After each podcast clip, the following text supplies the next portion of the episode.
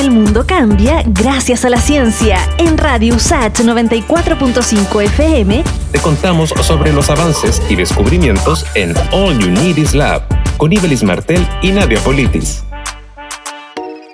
Más de ciento trece millones de personas en cincuenta y tres países del mundo viven con la inseguridad alimentaria aguda, según un informe dado a conocer por la Unión Europea, la Organización de las Naciones Unidas para la Alimentación y la Agricultura, FAO, y el Programa Mundial de Alimentos en dos mil diecinueve. Un ejemplo extremo dentro del espectro del hambre, advierte los organismos internacionales, pero que vuelve más débiles y menos preparados a los ciudadanos para defenderse del coronavirus. El consumo de frutas y verduras, señala el académico del Departamento Departamento de Gestión Agraria de la Universidad de Santiago, Luis Saez, es fundamental. El proceso de distribución de los alimentos, es decir, de hacerlos llegar desde los productores, desde los campos a los consumidores finales, pasando por todos los, los lugares que, que tenga que pasar, digamos. Ese es el proceso que es ineficiente en Chile y en el mundo. Se debe garantizar que existan suficientes alimentos saludables disponibles para todos, señala la FAO. Es aquí donde las ferias libres están jugando un rol clave. Y las ferias justamente son las primeras instancias de comercialización que salen a la luz pública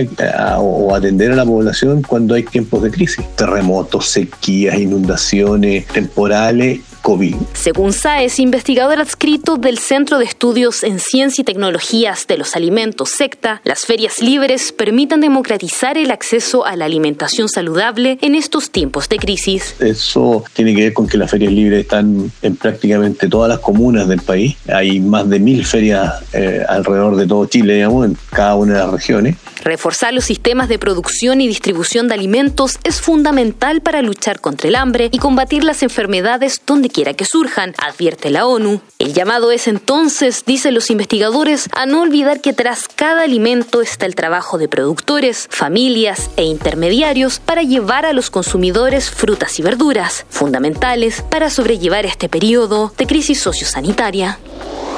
El mundo cambia gracias a la ciencia. Pronto volvemos con más noticias, descubrimientos y avances en All You Need Is Lab. En Radio USACH noventa y cuatro punto cinco F M con Ibelis Martel y Nadia Politis. Radio USACH, la radio de un mundo que cambia.